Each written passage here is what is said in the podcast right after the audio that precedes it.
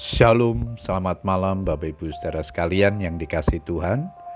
Kita bersyukur kepada Tuhan, kembali malam hari ini kita berkesempatan untuk datang kepada Tuhan, menaikkan ucapan syukur dan doa-doa kita.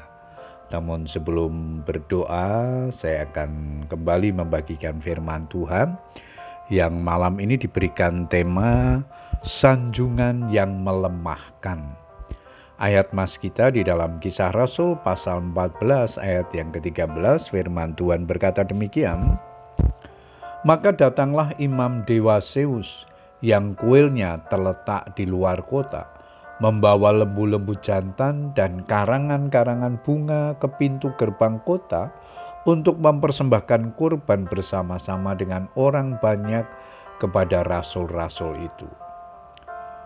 Mengerjakan amanat agung Tuhan Yesus adalah tanggung jawab semua orang percaya. Karena itulah, mereka pun pergilah memberitakan Injil ke seluruh penjuru, dan Tuhan turut bekerja dan meneguhkan firman itu dengan tanda-tanda yang menyertainya. Markus 16 ayat 20 Ke mana pun hamba-hamba Tuhan pergi memberitakan Injil, Roh Kudus menyertai dan turut bekerja.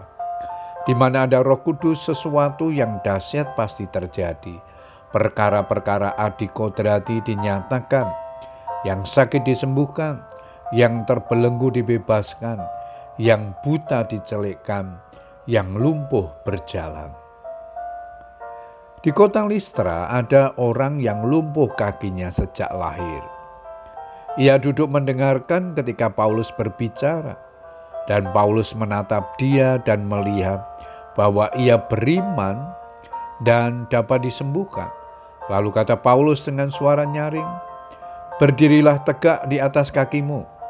Dan orang itu melonjak berdiri, lalu berjalan kian kemari. Orang-orang pun kagum dan mengeluh-elukan Paulus dan Barnabas. Bahkan mereka menganggap keduanya dewa yang turun dari langit. Paulus disebutnya Hermes dan Barnaba disebut Zeus. Mereka mengira bahwa yang melakukan mujizat adalah hamba Tuhan tersebut. Tidak mengerti bahwa yang mengerjakan semua mujizat itu sesungguhnya adalah Tuhan sendiri melalui kuasa rohnya, sedangkan hamba Tuhan adalah alatnya.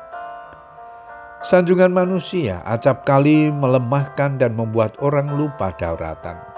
Ini yang berbahaya. Ada banyak pelayan-pelayan Tuhan jatuh ketika mereka sedang di atas karena tidak tahan dengan pujian, hormat, dan sanjungan manusia. Memang sulit untuk tetap rendah hati dalam situasi seperti itu. Ketika dielulukan, segeralah Paulus dan Barnabas lari ke tengah-tengah mereka dan berkata, Hai kamu sekalian, mengapa kamu berbuat demikian? Kami ini adalah manusia, si biasa sama seperti kamu. Kisah 14 ayat 15a. Di zaman sekarang, tidak sedikit pelayan-pelayan Tuhan yang justru membusungkan dada Ketika namanya semakin dikenal, pelayanannya berhasil, dan memiliki nama atau reputasi yang baik.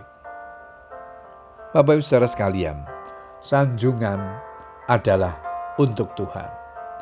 Jangan sekali-kali kita mencuri kemuliaannya. Puji Tuhan, Bapak Ibu saudara sekalian, biarlah kebenaran firman Tuhan ini menjadi peringatan bagi kita.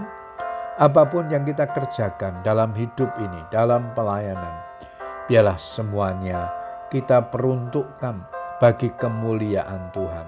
Soli Deo Gloria.